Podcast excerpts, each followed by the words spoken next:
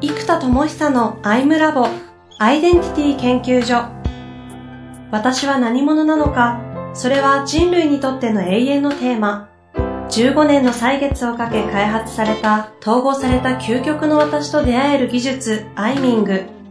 不確実性の時代を生きる次世代リーダーのためにアイデンティティの本質について語り尽くします。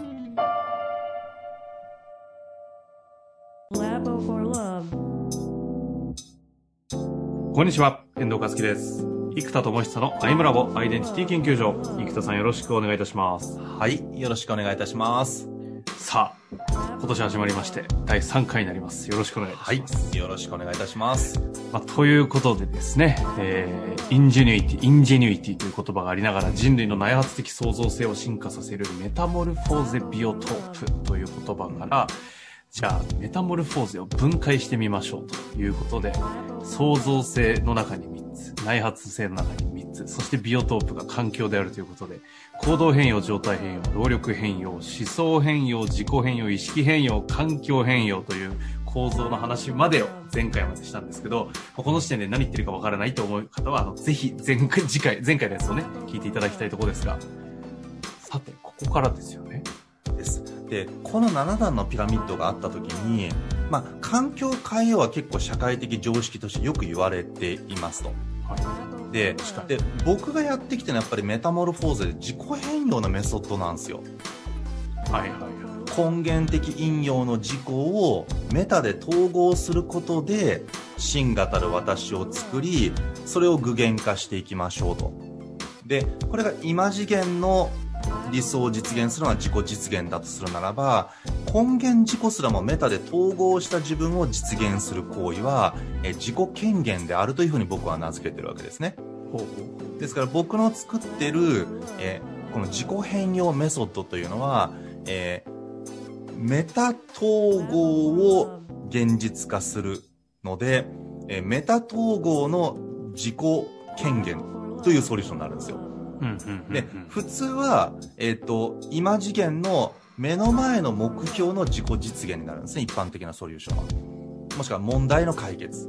なんですけど、今次元のことで今次元のことが解決できない、今次元の意識で今次元のことが解決できないというアインシュタインの言葉があるように、メタ次元で、えー、統合されたものを現実化する。というのが自己変容メソッドなんです。それはつまり、メタ統合の自己権限っていう言葉になるんですか？そうです。メタ統合を自己権限するということ、うん、メタ統合自己を自己権限するということになりますね。ですから、まあ、まあまあ、まあ、要はいつものように意味がわからんと。で、これがなんで伝わらないかというと、まずそもそも自己変容がさっきのピラミッドで言うと、えっと、上から5段目になっちゃうので、行動変容から遠いんですよ。その奥の奥の奥の奥の要因になっちゃうんですよ。うんうん、だから、そもそも内なる事故が要因で、ビジネスがうまくいきませんとか、例えば会社の会議で、え、これ君なんでできなかったの？って言われた時に、いやちょっと内なる事故が葛藤してましてって言ったら、お前何言ってんだって話になっちゃうじゃないですか。もうちょっと、ね、はい、行動レベルで、いや、すいません、ちょっと本当は1週間前からやるべきだったのが、ちょっといろいろ忙しくて、昨日からだったんで間に合いませんでしたって。これ行動が問題だよねってことじゃないですか。っていうふうに、じゃあなんでそうなったの？いや、すみません、ちょっと最近ちょっと体調が悪くってこれ状態の話じゃないですか。じゃあなんで体調が悪いの？いやなんかちょっと、なんて言うんでしょうね、あの、うまく時間の使い方が、微妙で、なんていうのかな、こう、なんかアップアップになっちゃってるんで、それはタスクマネジメント能力が低いってことじゃないですか。うん、で、そうするとタスクマネジメント能力を上げることで、疲れているという状態を解決することで、えー、一週間前から行動するという行為ができますよ。で、この辺までだったらみんな話がわかるんですよ。はいはい。なので、実はこの創造性の3つの部分が普通は扱う話なんで。行動状態のそうなんですね。ユーザーが困るのは、なんでできないんだろうとか、何したらいいんだろうってやっぱ What を探すじゃないですか。だから僕の理論も What のところから始まっていかないとストーリーが、いきなり自己変容で、うちなの自己統合すると最強になるぜって 言われても、そうね。要因が5個奥なんですよ。はいはいはい。で、要因シフトっていつも言うじゃないですか、ファブリーズの。例えば、空気が臭いから空気の匂い消す。つまり、その次元からアプローチするならば空気の匂い消しを置くことになりますと、今次元だったら。でも、一個要因に掘り下げると、空気が臭いのは布が臭いからだよって一個要因を掘り下げて、じゃあ布の匂い消しファブリーズだよっていう風に、要因シフトをさせてるんですよね。うん。一個下の要因にシフトさせてるんです。空気が問題じゃない。問題の根本は布なんだ。っていう風に、要因を掘り下げてからのシフト。で、そのソリューションが欲しかったらファブリーズだよってなるわけじゃないですか。うん。うん。で、そうするとじゃあ、えっと、行動変容はもういろんなテクニックやメソッドがいっぱいあるわけですよ。じゃあ、その状態変容ってどうやるのってことじゃないですか。で、ここがいわゆるインナーモデルの思考感情記念と呼吸をつなげてフローさせる、フロー状態を作る技術なんですよ。うん。そうするとノンフロー状態からフロー状態にシフトさせることができれば、行動力上がって成果が出ますよね、と。うん。で、ここで一回ストーリーを一回区切りたいんですよ。つまり、行動がうまくいかないのは内側がノンフロー、つまり自己不一致状態でやってるから、全力で走れないから行動力が出ないですよね、と。はいはいはい。その原因はノンフロー状態になってる内側がバラバラな自己不一致が問題なんですよ、と。で、これは思考感情記念を呼吸を使ってブーンとつなげて、エネルギーを通してフロー状態になれば行動力が上がって、質が上がってうまくいきますよね、と。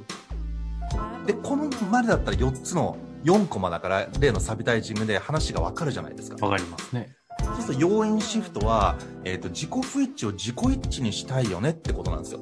うん。で、ここを今までメインで置いてたから、自己不一致を自己一致にするのにアイデンティティだよっていうことで、ちょっと自己変容まで飛んじゃってるんですよね。はあはあはあはあ。でもこの状態変容の話は結構みんなしっくりきて、うん、自己不一致したままやるとうまくいかなくないですかって。自己一致してるとむっちゃうまくいくよねって。ここから僕は自己変容に飛んじゃったんですけど、うんうん。能力変容、思想変容、自己変容の、この間を論旨を埋めないと、論理飛躍になっちゃうんですよ。さっきの僕の構造からすると。ああ、確かに確かだから伝わんないんだと。に。なるほど。じゃあ、ああ、この状態変容を作るための能力変容って何なのってことなんですよ。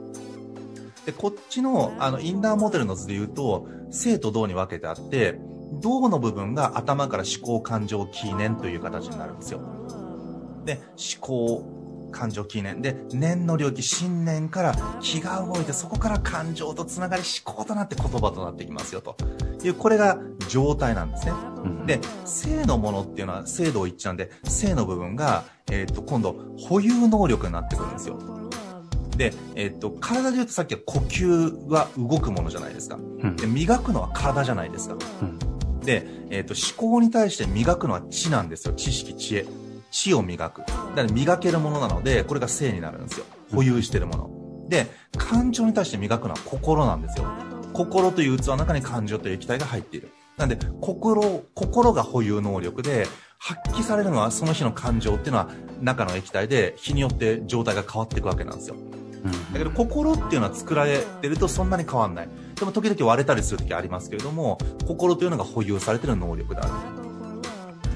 で、その奥にあるのが何かというと、心というふうに僕は呼んでいて、つまり気が灯る、気気がブワンと出てる時に火が灯った状態になるじゃないですか。それは、あの、ろうそくの芯に火がついて、そこに空気、気が行くことで、ブワッと火が灯るわけですよね。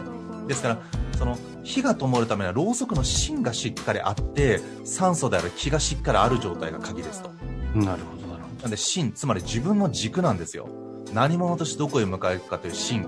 これが思想に属するわけですけど、自分の芯があるかどうか。で、その奥に芯が思想なので、その奥が己なんですよ。何者なのかというアイデンティティ、魂レベル、えー、になってきますよね。ど。己ね。あなんで自己を磨き、思想を磨き、心を磨き、知を磨いていく。で、体を磨いていくと、これが保有能力になってくるわけですよ。あ。うんうん。連。動すると。うん。なんで、知、知識と体が連動すれば何かしらこの技術になるじゃないですか。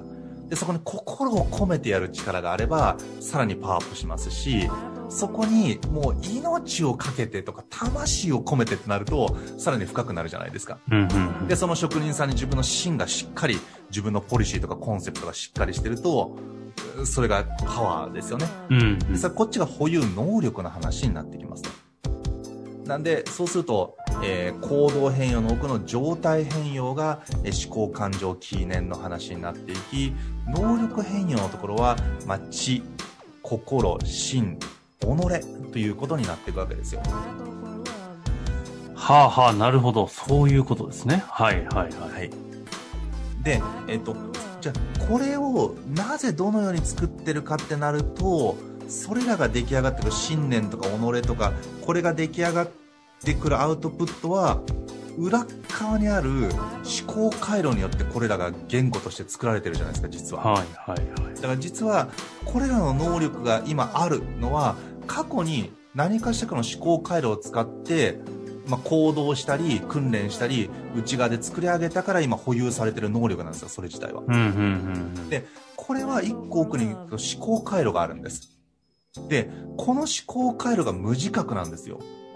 だから、なんか頑張れる、なんか頑張れないが起きちゃうのは、無自覚な思考回路があって、あだからなんか磨かれてる領域と磨かれてない領域があったりするんですよ。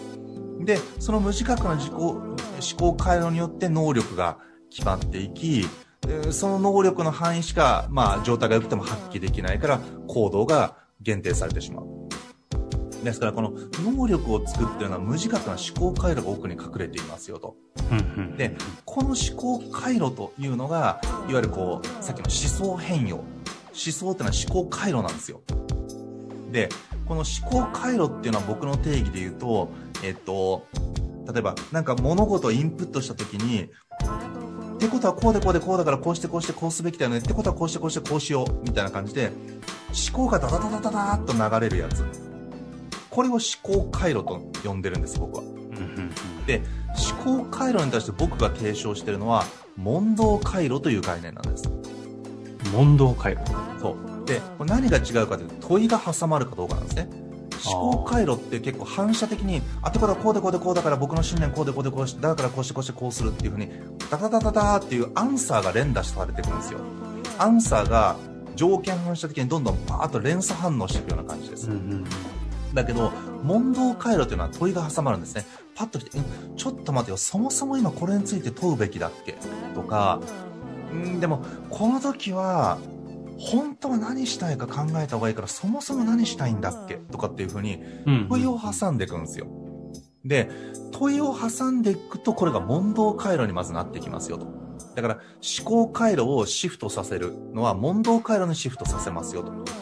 で、無自覚な思考回路を自覚的な問答回路にすればいいわけですよ。うんうんうんで、自覚と無自覚は何かというと、自分を覚えてるかどうかなんで、何者として問うてるかどうかが分かるのが、えー自覚的な問答回路。うん。ほうほう。で、無自覚な思考回路は私が何者かもよく自覚してないアイデンティティが不明瞭なまま、観点が、アイデンティティによって観点が決まるので、観点も定まって。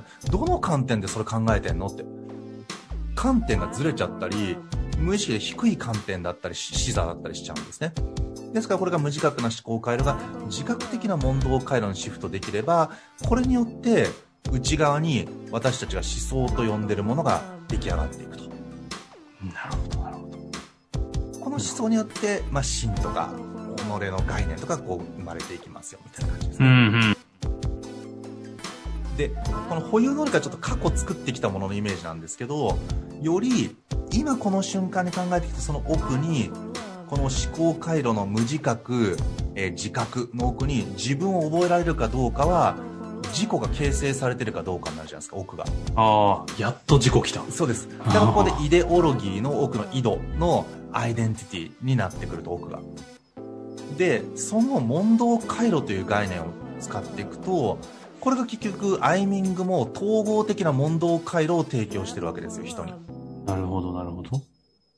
なので、この奥にある、やっとじゃあ無自覚な思考回路は要因何が作ってるのというと根源的自己矛盾が作ってるわけですよ。うんうん。で、じゃあ根源的自己矛盾を統合しましょうが、今までやってた、まあ、アイミングとか、自己統合メソッドになるわけですよ。はだから、ここを先に言っても伝わんないなと。あ。なるほどね。なるほどね。だから、自己統合のメソッド開発して、無自覚な思考回路を自覚的な問答回路に変えることで、で、この上に行そうなんでっていうのを作ってきてたんですね。で、能力ができて、まあ、自己一致状態、フロー状態になって行動がパワーアップしますよというあことですね。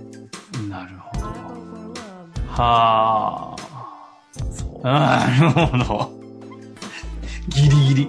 あふふそうだからこれね、ちょっと図解があるからね、いずれ動画にするんで、それ見てもらわないとですね、図解があるともっとむちゃむちゃわかります。これ今、頭だけで理解しようと思うと多分すごい難しいですけど、ただ、まあ、何かというと、コンセプトとして、無自覚な思考回路を、えー自覚的な問答回路にシフトさせましょうという、この概念ができたのが、まずむちゃくちゃでかいコンセプトなんですよ。ああ、なるほどね。これ今までは逆に言うと自覚的な問答回路を思想変容によって作ってたんだっていう言語概念化はされてなかったんです。されてないです。いや、そうなんだ。ここもだから逆に言うとアイデリングとかを通して、そうそうそうそう。それこそ問答回路を使って、やっと言語ができたとそうなんですよ。だからもうまさにそうなんですよ。だから結局、アイデリングって自問自答の問答回路を僕は持ってるので、自問自答しまくった結果答えが出るんですよ。でもやっぱり、アイデリングじゃないと、やっぱ思考回路になっちゃうんですね。ってことはこうでこうでこうだからこうしてこうしてって、やっぱバーっと思考が回っちゃう。で、アイデンが先に何者かをセットするので、何者としては何を問うべきか、そしてそれってどうなんだっていうふうに問いから生み出していきますから、やっぱりこう、自覚的な問答回路。そしてこれが、統合の概念が入ってくると、自覚的な統合的な問答回路になるんですよ。で、まあ、統合の中に自覚っていう概念を入れてしまえば、統合的な問答回路を持てばいいということになりますから、実はジニアムで皆さんに強化してもらってるのは、統合的な問答回路なんですよ、実は。うん。で、これが CPU みたいに演算装置なんですよ。実は思考回路。だから、内側にある思考回路、問答回路にまずレベルアップできて、で、問答回路、問答の質をたくさん高めていくと、えー、その人は、まあ、思想も意思決定もどんどんレベルアップがしていきますから、この内側にある CPU みたいなもんなんですよね。うん。うん。だからこの内側の問答回路という、まあ、プロセッサーですよ。これをレベルアップさせていくことが実はその人の、えーインパクトにつながっていきますよと。なるほどね。まあ確かにビオトープである環境を起業家の環境に与えた場合は、確かにどれもがあれですもんね。行動をとってもそうですし、思想変容も、そこにおける問答の会話っていう問いが、そ、その、そこに自己変容された状態のレベル化になるので、なんか、鶏と卵でどこから調整されるかわかりませんけど、動くと、変容していくと。だからまさにそのビオトープ環境によって問答空間が生まれると意識がそこに行くから問いが生まれてその問いを解決する私が生まれてきてなるほど。で思考回路問答回路が回っていき必要な能力が分かり、えー、状態が良くなって行動して訓練して能力が磨かれるとかそんな感じになりますねはあいや、でも、あの、だいぶ、うんだいぶ見えましたね。構造、よ7つのメタモルフォーゼからのビオトープの構造の中で、この今まで、こうふわっと論理がひ飛んでいた、そうなんです実は飛んでたんですよ自己変容に飛んでっちゃってたいきなり実は飛んでたって感じですよね。うん行動変容から自己変容の中のプロセスをちょっと解像度高く今見せてもらったというところですね。なるほどね。おお、もう時間が来ている。そういう感じではあるので、一旦今日は終わりたいと思いますが、これ最後、次回になりますけども、えーと、そうですね、じゃあこれを具体のビジネスモデルにどう落とすかっていうことと えと僕自身がアイデンティティシフトまた生まれて進化したんです。アイデンティティが他の3つも。忘れてた大事な話でした、ね、そう。それをしてそこから具現化って話にすると多分話がキュッとまとまりますね。整いますね。わかりました、はい、じゃあ次回は最後キュッと現実化のところに向けてアイデンティティシフトから話をしていきたいと思います。はい。ありがとうございました。はいありがとうございます。